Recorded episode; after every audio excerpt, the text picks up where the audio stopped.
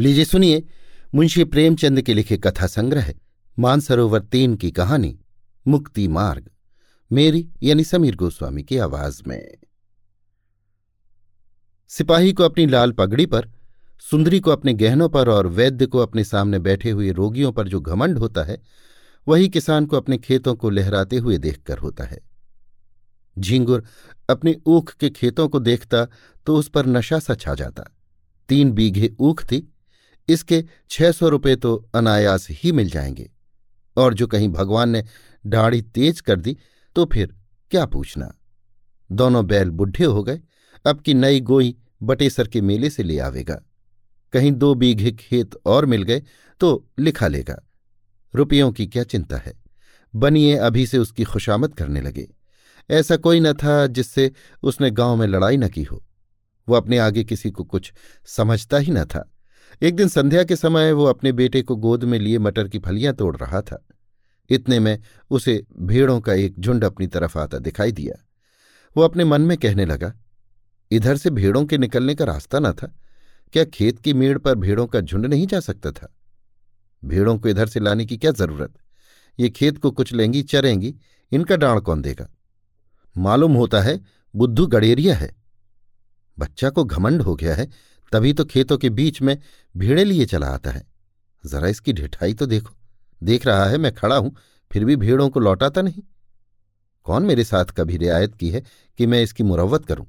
अभी एक भीड़ा मोल मांगू तो पाँच ही रुपया सुनावेगा। सारी दुनिया में चार रुपये के कंबल बिकते हैं, पर यह पाँच रुपये से नीचे बात नहीं करता।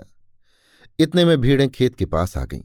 झिंगुर ने ललकार कर कहा, अरे ये भेड़े कहाँ लिए आते हो? कुछ सूझता है कि नहीं? बुद्धू नम्र भाव से बोला, मैं तो डांड पर से निकल जाएँगी। घूम कर जाऊँगा तो कोस भर का चक्कर पड़ेगा। झिंगुर तो तुम्हारा चक्कर बचाने के लिए मैं अपना खेत क्यों कुछ लाऊं डांड ही पर से ले जाना है तो और खेतों के डांड से क्यों नहीं ले गए?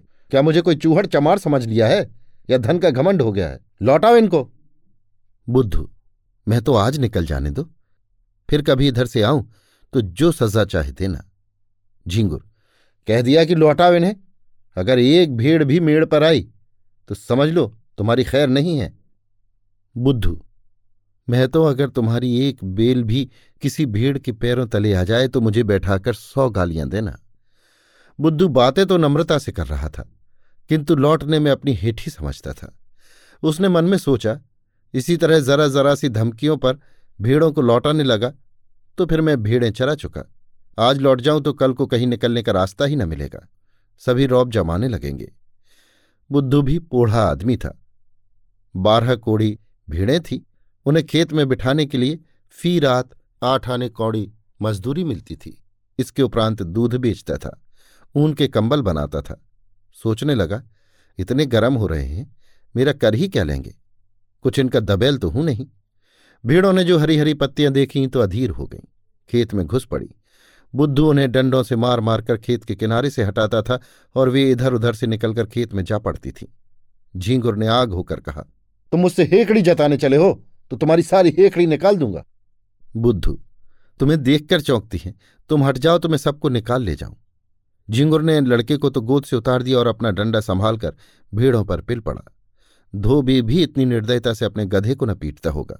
किसी भीड़ की टांग टूटी किसी की कमर टूटी। सबने बें बें का शोर मचाना शुरू किया। बुद्धू चुपचाप खड़ा अपनी सेना का विध्वंस अपनी आँखों से देखता रहा। वो न भीड़ों को हाँकता था, न झिंगुर से कुछ कहता था, बस खड़ा तमाशा देखता रहा। दो मिनट में झिंगुर ने इस सेना को अपने अमानुषिक पराक्रम से मार भगाया। मेष दल का संघार करके विजय गर्व से बोला, अब सीधे चले जाओ, फिर इधर से आने का नाम न लेना। बुद्धू ने आहत भीड़ों की ओर देखते हुए कहा, झिंगुर तुमने ये अच्छा काम नहीं किया। पछताओगे। केले का काटना भी इतना आसान नहीं जितना किसान से बदला लेना। उसकी सारी कमाई खेतों में रहती है या खलिहानों में। कितनी ही दैविक और भौतिक आपदाओं के बाद कहीं अनाज घर में आता है। और जो कहीं इन आपदाओं के साथ विद्रोह ने भी संधि कर ली तो बेचारा किसान कहीं का नहीं रहता। झिंगुर ने घर आकर दूसरों को इस संग्राम का वृतांत कहा तो लोग समझाने लगे। झिंगुर, तुमने बड़ा अनर्थ किया। जानकर अनजान बनते हो। बुद्धू को जानते नहीं कितना झगड़ालू आदमी है। अब भी कुछ नहीं बिगड़ा, जाकर उसे मना लो। नहीं तो तुम्हारे साथ सारे गाँव पर आफत आ जाएगी। झींगुर की समझ में बात आई। पछताने लगा कि मैंने कहाँ से कहाँ उसे रोका। अगर भीड़ें थोड़ा बहुत चर ही जाती तो कौन में उजड़ा जाता था। वास्तव में हम किसानों का कल्याण दबे रहने में ही है। ईश्वर को भी हमारा सिर उठाकर चलना अच्छा नहीं लगता। जी तो बुद्धू के घर जाने को ना चाहता था। किंतु दूसरों के आग्रह से मजबूर होकर चला। अगहन का महीना था, कोहरा पड़ रहा था। चारों ओर अंधकार छाया हुआ था। गाँव से बाहर निकला ही था कि सहसा अपने ऊख के खेत की ओर अग्नि की ज्वाला देखकर चौंक पड़ा। छाती धड़कने लगी। खेत में आग लगी हुई थी। बेतहाशा दौड़ा। मनाता जाता था कि मेरे खेत में न हो, पर ज्यो ज्यो समीप पहुँचता था, ये आशामय भ्रम शांत होता जाता था। वो अनर्थ हो ही गया जिसके निवारण के लिए वो घर से चला था। हत्यारे ने आग लगा ही दी और मेरे पीछे सारे गाँव को चौपट किया। उसे ऐसा जान पड़ता था कि वो खेत आज बहुत समीप आ गया है। मानो बीच के परती खेतों का अस्तित्व ही नहीं रहा। अंत में जब वो खेत पर पहुँचा तो आग प्रचंड रूप धारण कर चुकी थी। झींगुर ने हाय हाय मचाना शुरू किया। गाँव के लोग दौड़ पड़े और खेतों से अरहर के पौधे उखाड़ उखाड़ कर आग को पीटने लगे। अग्नि मानव संग्राम का भीषण दृश्य उपस्थित हो गया। एक पहर तक हाहाकार मचा रहा, कभी एक प्रबल होता था, कभी दूसरा। अग्निपक्ष के योद्धा मर मर कर जी उठते थे और द्विगुण शक्ति से रणोन्मत्त होकर शस्त्र प्रहार करने लगते थे। मानव पक्ष में जिस योद्धा की कीर्ति सबसे उज्ज्वल थी, वो बुद्धू था। बुद्धू कमर तक धोती चढ़ाए प्राण हथेली पर लिए अग्नि राशि में कूद पड़ता था और शत्रुओं को परास्त करके बाल बाल बचकर निकल आता था। अंत में मानव दल की विजय हुई, किंतु ऐसी विजय जिस पर हार भी हंसती। गाँव भर की ऊख जलकर भस्म हो गई और ऊख के साथ सारी अभिलाषाएँ भी भस्म हो गई। आग किसने लगाई ये खुला हुआ भेद था, पर किसी को कहने का साहस न था। कोई सबूत नहीं, प्रमाणहीन तर्क का मूल्य ही क्या? झिंगुर को घर से निकलना मुश्किल हो गया। जिधर जाता, ताने सुनने पड़ते। लोग प्रत्यक्ष कहते थे, ये आग तुमने लगवाई। तुम्ही ने हमारा सर्वनाश किया। तुम्ही मारे घमंड की धरती पर पैर न रखते थे। आपके आप गए, अपने साथ गाँव भर को डुबो दिया। बुद्धू को न छेड़ते तो आज क्यों ये दिन देखना पड़ता? झींगुर को अपनी बर्बादी का इतना दुख न था, जितना इन जली कटी बातों का। दिन भर घर में बैठा रहता। पूस का महीना आया। जहाँ सारी रात कोल्हू चला करते थे, गुड़ की सुगंध उड़ती रहती थी, भट्ठियाँ जलती रहती थीं और लोग भट्ठियों के सामने बैठे हुक्का पिया करते थे, वहाँ सन्नाटा छाया हुआ था। ठंड के मारे लोग साँझ ही से केवाड़े बंद करके पड़ रहते और झींगुर को कोसते। माघ और भी कष्टदायक था। ऊख केवल धनदाता ही नहीं, किसानों का जीवनदाता भी है। उसी के सहारे किसानों का जाड़ा कटता है। गरम रस पीते हैं, ऊख की पत्तियाँ तापते हैं, उसके अगोड़े पशुओं को खिलाते हैं। गाँव के सारे कुत्ते जो रात को भट्ठियों की राख में सोया करते थे, ठंड से मर गए। कितने ही जानवर चारे के अभाव से चल बसे। शीत का प्रकोप हुआ और सारा गाँव खांसी बुखार में ग्रस्त हो गया। और ये सारी विपत्ति झींगुर की करनी थी। अभागे हत्यारे झींगुर की। झींगुर ने सोचते सोचते निश्चय किया कि बुद्धू की दशा भी अपनी ही सी बनाऊँगा। उसके कारण मेरा सर्वनाश हो गया और वो चैन की बंशी बजा रहा है। मैं भी उसका सर्वनाश करूँगा। जिस दिन इस घातक कलह का बीजारोपण हुआ, उसी दिन से बुद्धू ने इधर आना छोड़ दिया था। झींगुर ने उससे रप्त जब्त बढ़ाना शुरू किया। वो बुद्धू को दिखाना चाहता था कि तुम्हारे ऊपर मुझे बिल्कुल संदेह नहीं है। एक दिन कंबल लेने के बहाने गया, फिर दूध लेने के बहाने जाने लगा। बुद्धू उसका खूब आदर सत्कार करता। चिलम तो आदमी दुश्मन को भी पिला देता है। वो उसे बिना दूध और शरबत पिलाए ना आने देता। झीगोर आजकल एक सन लपेटने वाली कल में मजदूरी करने जाया करता था। बहुधा कई कई दिनों की मजदूरी इकट्ठी मिलती थी। बुद्धू ही की तत्परता से झींगुर का रोज़ाना खर्च चलता था। अतएव झींगुर ने खूब रब्त जब्त बढ़ा लिया। एक दिन बुद्धू ने पूछा, क्यों झींगुर? अगर अपनी ऊख जलाने वाले को पा जाओ तो क्या करो? सच कहना। झींगुर ने गंभीर भाव से कहा, मैं उससे कहूँ, भैया, तुमने जो कुछ किया बहुत अच्छा किया। मेरा घमंड तोड़ दिया, मुझे आदमी बना दिया। बुद्धू, मैं जो तुम्हारी जगह होता तो बिना उसका घर जलाए न मानता। झींगुर चार दिन की जिंदगानी में वैर विरोध बढ़ाने से क्या फ़ायदा? मैं तो बर्बाद हुआ ही, अब उसे बर्बाद करके क्या पाऊँगा?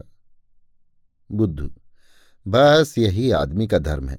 पर भाई क्रोध के वश में होकर बुद्धि उल्टी हो जाती है। फागुन का महीना था। किसान ऊख बोने के लिए खेतों को तैयार कर रहे थे। बुद्धू का बाज़ार गर्म था। भेड़ों की लूट मची हुई थी। दो चार आदमी नित्य द्वार पर खुशामदे किया करते। बुद्धू किसी से सीधे मुँह बात न करता। भीड़ रखने की फ़ीस दूनी कर दी थी। अगर कोई ऐतराज करता तो बेलाग कहता तो भैया, भेड़ें तुम्हारे गले तो नहीं लगाता हूँ। जीना चाहे मत रखो। लेकिन मैंने जो कह दिया है उससे एक कौड़ी भी कम नहीं हो सकती। गरज थी, लोग इस रुखाई पर भी उसे घेरे ही रहते थे। मानो पंडे किसी यात्री के पीछे पड़े हों। लक्ष्मी का आकार तो बहुत बड़ा नहीं, और वो भी समयानुसार छोटा बड़ा होता रहता है। यहाँ तक कि कभी वो अपना विराट आकार समेटकर उसे कागज़ के चंद अक्षरों में छिपा लेती है। कभी कभी तो मनुष्य की जेवा पर जा बैठती है। आकार का लोप हो जाता है, किंतु उनके रहने को बहुत स्थान की ज़रूरत होती है। वो आई और घर बढ़ने लगा। छोटे घर में उनसे नहीं रहा जाता। बुद्धू का घर भी बढ़ने लगा। द्वार पर बरामदा डाला गया। दो की जगह छह कोठरियाँ बनवाई गईं। यों कहिए कि मकान नए सिरे से बनने लगा।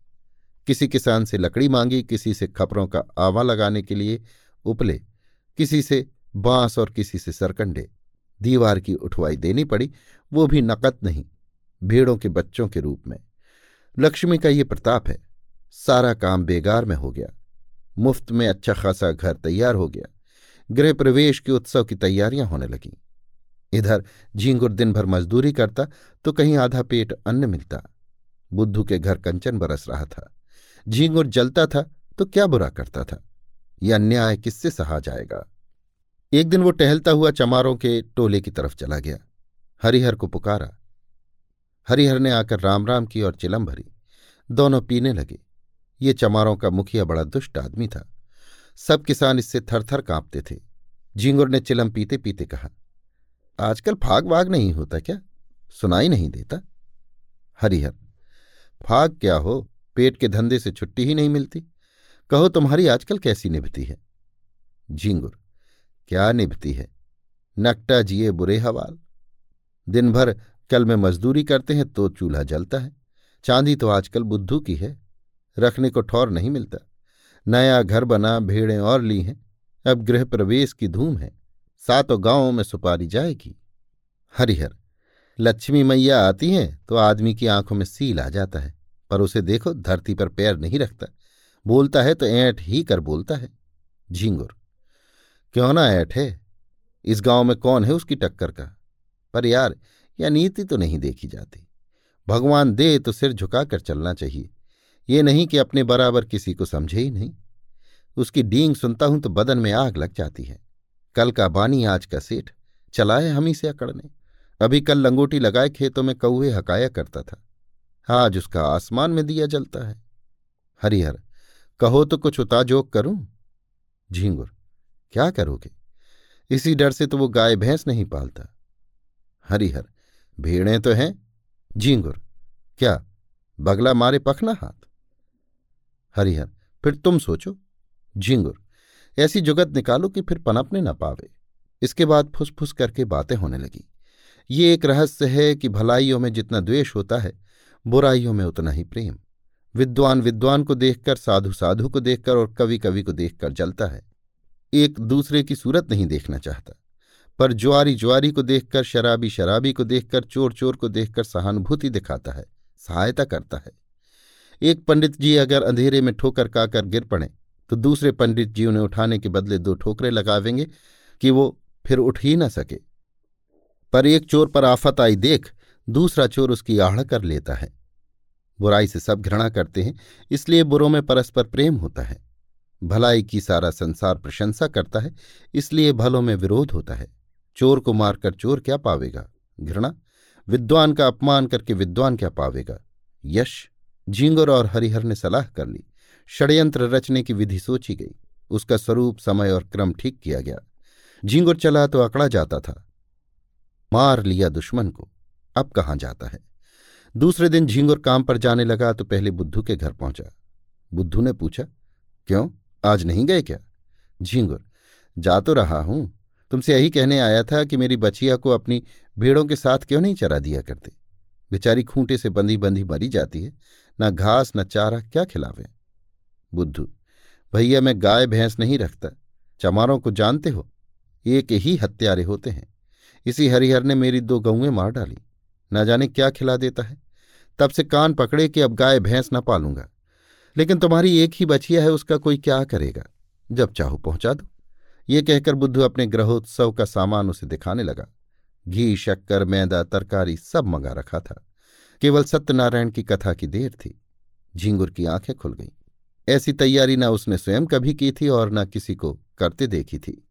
मजदूरी करके घर लौटा तो सबसे पहला काम जो उसने किया वो अपनी बचिया को बुद्धू के घर पहुंचाना था। उसी रात को बुद्धू के यहाँ सत्यनारायण की कथा हुई। ब्रह्म भोज भी किया गया। सारी रात विप्रों का आगत स्वागत करते गुजरी। भीड़ों के झुंड में जाने का अवकाश ही न मिला। प्रातःकाल भोजन करके उठा ही था, क्योंकि रात का भोजन सवेरे मिला, कि एक आदमी ने आकर खबर दी, बुद्धू, तुम यहाँ बैठे हो? उधर भीड़ों में बचिया मरी पड़ी है। भले आदमी उसकी पगैया भी नहीं खोली थी? बुद्धू ने सुना और मानो ठोकर लग गई। झींगुर भी भोजन करके वहीं बैठा था। बोला, हाय मेरी बचिया चलो जरा देखो तो। मैंने तो पगैया नहीं लगाई थी। उसे भीड़ों में पहुंचाकर अपने घर चला गया। तुमने ये पगैया कब लगा दी? बुद्धू भगवान जाने जो मैंने उसकी पगहिया देखी भी हो। मैं तो तब से भीड़ों में गया ही नहीं। झींगुर, जाते ना तो पगैया कौन लगा देता? गए होगे याद ना आती होगी? एक ब्राह्मण, मरी तो भेड़ों में ही ना। दुनिया तो यही कहेगी, बुद्धू की असावधानी से उसकी मृत्यु हुई। पगहिया किसी की हो? हरिहर, मैंने कल साँझ को इन्हें भेड़ों में बचिया को बांधते देखा था। बुद्धू, मुझे? हरिहर, तुम नहीं लाठी कंधे पर रखे बचिया को बाँध रहे थे? बुद्धू, बड़ा सच्चा है तू। तूने मुझे बछिया को बांधते देखा था। हरिहर तो मुझ पर काहे को बिगड़ते हो भाई? तुमने नहीं बांधी, नहीं सही। ब्राह्मण, इसका निश्चय करना होगा। गोहत्या का प्राश्चित करना पड़ेगा। कुछ हँसी ठट्टा है? झींगुर, महाराज कुछ जानबूझकर तो बांधी नहीं।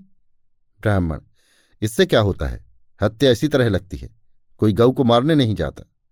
झींगुर हाँ गऊओं को खोलना बांधना है तो जोखिम का काम। ब्राह्मण, शास्त्रों में इसे महापाप कहा है। गऊ की हत्या ब्राह्मण की हत्या से कम नहीं। झींगुर हाँ फिर गऊ तो ठहरी। इसी से ना इनका मान होता है। जो माता सो गऊ, लेकिन महाराज चूक हो गई। कुछ ऐसा कीजिए कि थोड़े में बेचारा निपट जाए। बुद्धू खड़ा सुन रहा था कि अनायास मेरे सिर हत्या मढ़ी जा रही है। झींगुर की कूटनीति भी समझ रहा था। मैं लाख कहूँ मैंने बचिया नहीं बांधी, मानेगा कौन? लोग यही कहेंगे कि प्राश्चित से बचने के लिए ऐसा कह रहा है। ब्राह्मण देवता का भी उसका प्राश्चित कराने में कल्याण होता था। भला ऐसे अवसर पर कब चूकने वाले थे? फल ये हुआ कि बुद्धू को हत्या लग गई। ब्राह्मण भी उससे जले हुए थे। कसर निकालने की घात मिली। तीन मास का भिक्षा दंड दिया, फिर सात तीर्थ स्थानों की यात्रा, उस पर पाँच सौ विप्रों का भोजन और पाँच गऊओं का दान। बुद्धू ने सुना तो बधिया बैठ गई। रोने लगा तो दंड घटाकर दो मास कर दिया। इसके सिवा कोई रियायत न हो सकी, न कहीं अपील, न कहीं फरियाद। बेचारे को ये दंड स्वीकार करना पड़ा। बुद्धू ने भेड़ें ईश्वर को सौंपी। लड़के छोटे थे, स्त्री अकेली क्या क्या करती? गरीब जाकर द्वारों पर खड़ा होता और मुँह छिपाए हुए कहता, गाय की बाची दियो बनवास। भिक्षा तो मिल जाती, किंतु भिक्षा के साथ दो चार कठोर अपमानजनक शब्द भी सुनने पड़ते। दिन को जो कुछ पाता, वही शाम को किसी पेड़ के नीचे बनाकर खा लेता और वहीं पड़ा रहता। कष्ट की तो उसे परवाह न थी। भेड़ों के साथ दिन भर चलता ही था, पेड़ के नीचे सोता ही था। भोजन भी इससे कुछ ही अच्छा मिलता था, पर लज्जा थी भिक्षा मांगने की। विशेष करके जब कोई कर्कशा ये व्यंग कर देती थी कि रोटी कमाने का अच्छा ढंग निकाला है तो उसे हार्दिक वेदना होती थी। पर करे क्या? दो महीने के बाद वो घर लौटा, बाल बढ़े हुए थे। दुर्बल इतना मानो साठ वर्ष का बूढ़ा हो। तीर्थयात्रा के लिए रुपयों का प्रबंध करना था। गड़ेरियों को कौन महाजन कर्ज दे? भीड़ों का भरोसा क्या? कभी कभी रोग फैलता है तो रात भर में दल का दल साफ़ हो जाता है। उस पर जेठ का महीना, जब भीड़ों से कोई आमदनी होने की आशा नहीं। एक तेली राज़ी भी हुआ तो ग्यारह रुपया ब्याज पर। आठ महीने में ब्याज मूल के बराबर हो जाएगा। यहाँ कर्ज लेने की हिम्मत न पड़ी। इधर दो महीनों में कितनी ही भीड़ें चोरी चली गई थीं।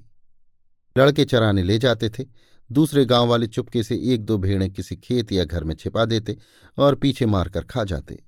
लड़के बेचारे एक तो पकड़ न सकते और जो देख भी लेते तो लड़े क्यों कर? सारा गाँव एक हो जाता था। एक महीने में तो भेड़ें आधी भी न रहेंगी। बड़ी विकट समस्या थी। विवश होकर बुद्धू ने एक बूचड़ को बुलाया और सब भेड़ें उसके हाथ बेच डाली। पाँच सौ रुपये हाथ लगे। उनमें से दो सौ रुपये लेकर वो तीर्थयात्रा करने गया। शेष रुपये ब्रह्मभोज आदि के लिए छोड़ गया। बुद्धू के जाने पर उसके घर में दो बार सेंध लगी, पर यह कुशल हुई कि जगहट हो जाने के कारण रुपए बच गए। सावन का महीना था। चारों ओर हरियाली छाई हुई थी। झींगुर के बैल न थे, खेत बटाई पर दे दिए थे। बुद्धू प्राश्चित से निवृत्त हो गया था और उसके साथ ही माया के फंदे से भी। न झींगुर के पास कुछ था, न बुद्धू के पास। कौन किससे जलता और किस लिए जलता? सन की कलबंद हो जाने के कारण झींगुर अब बेलदारी का काम करता था। शहर में एक विशाल धर्मशाला बन रही थी। हज़ारों मजदूर काम करते थे। झींगुर भी उन्हीं में से था। सातवें दिन मजदूरी के पैसे लेकर घर आता था और रात भर रहकर सवेरे फिर चला जाता था। बुद्धू भी मजदूरी की टोह में यहीं पहुँचा। जमादार ने देखा, दुर्बल आदमी है। कठिन काम तो इससे हो न सकेगा। कारीगरों को गारा देने के लिए रख लिया। बुद्धू सिर पर तसला रखे गारा लेने गया तो झिंगुर को देखा। राम राम हुई। झिंगुर ने गारा भर दिया। बुद्धू उठा लाया। दिन भर दोनों चुपचाप अपना अपना काम करते रहे। संध्या समय झिंगुर ने पूछा, कुछ बनाओगे ना? बुद्धू, नहीं तो खाऊँगा क्या? झिंगुर, मैं तो एक जून चबेना कर लेता हूँ। इस जून सत्तू पर काट देता हूँ। कौन झंझट करे? बुद्धू, इधर उधर लकड़ियाँ पड़ी हुई हैं, बटोर लाओ। आटा मैं घर से लेता आया हूँ। घर ही पर पिसवा लिया था। यहाँ तो बड़ा महँगा मिलता है। इसी पत्थर की चट्टान पर आटा गूथे लेता हूँ। तुम तो मेरा बनाया खाओगे नहीं, इसलिए तुम ही रोटियाँ सेंको, मैं बना दूँगा। झिंगुर तवा भी तो नहीं है। बुद्धू, तवे बहुत हैं। यही गारे का तसला मांझे लेता हूँ। आग जली, आटा गूंथा गया। झिंगुर ने कच्ची पक्की रोटियाँ बनाई। बुद्धू पानी लाया। दोनों ने लाल मिर्च और नमक से रोटियाँ खाई। फिर चिलम भरी गई। दोनों आदमी पत्थर के सिलों पर लेटे और चिलम पीने लगे। बुद्धू ने कहा, तुम्हारी ऊख में आग मैंने लगाई थी। झींगुर ने विनोद के भाव से कहा, जानता हूँ। थोड़ी देर के बाद झींगुर बोला बचिया मैंने ही बांधी थी और हरिहर ने उसे कुछ खिला दिया था। बुद्धू ने भी वैसे ही भाव से कहा, जानता हूँ। फिर दोनों सो गए। अभी आप सुन रहे थे मुंशी प्रेमचंद के लिखे कथा संग्रह, मानसरोवर तीन की कहानी, मुक्ति मार्ग, मेरी यानी समीर गोस्वामी की आवाज़ में।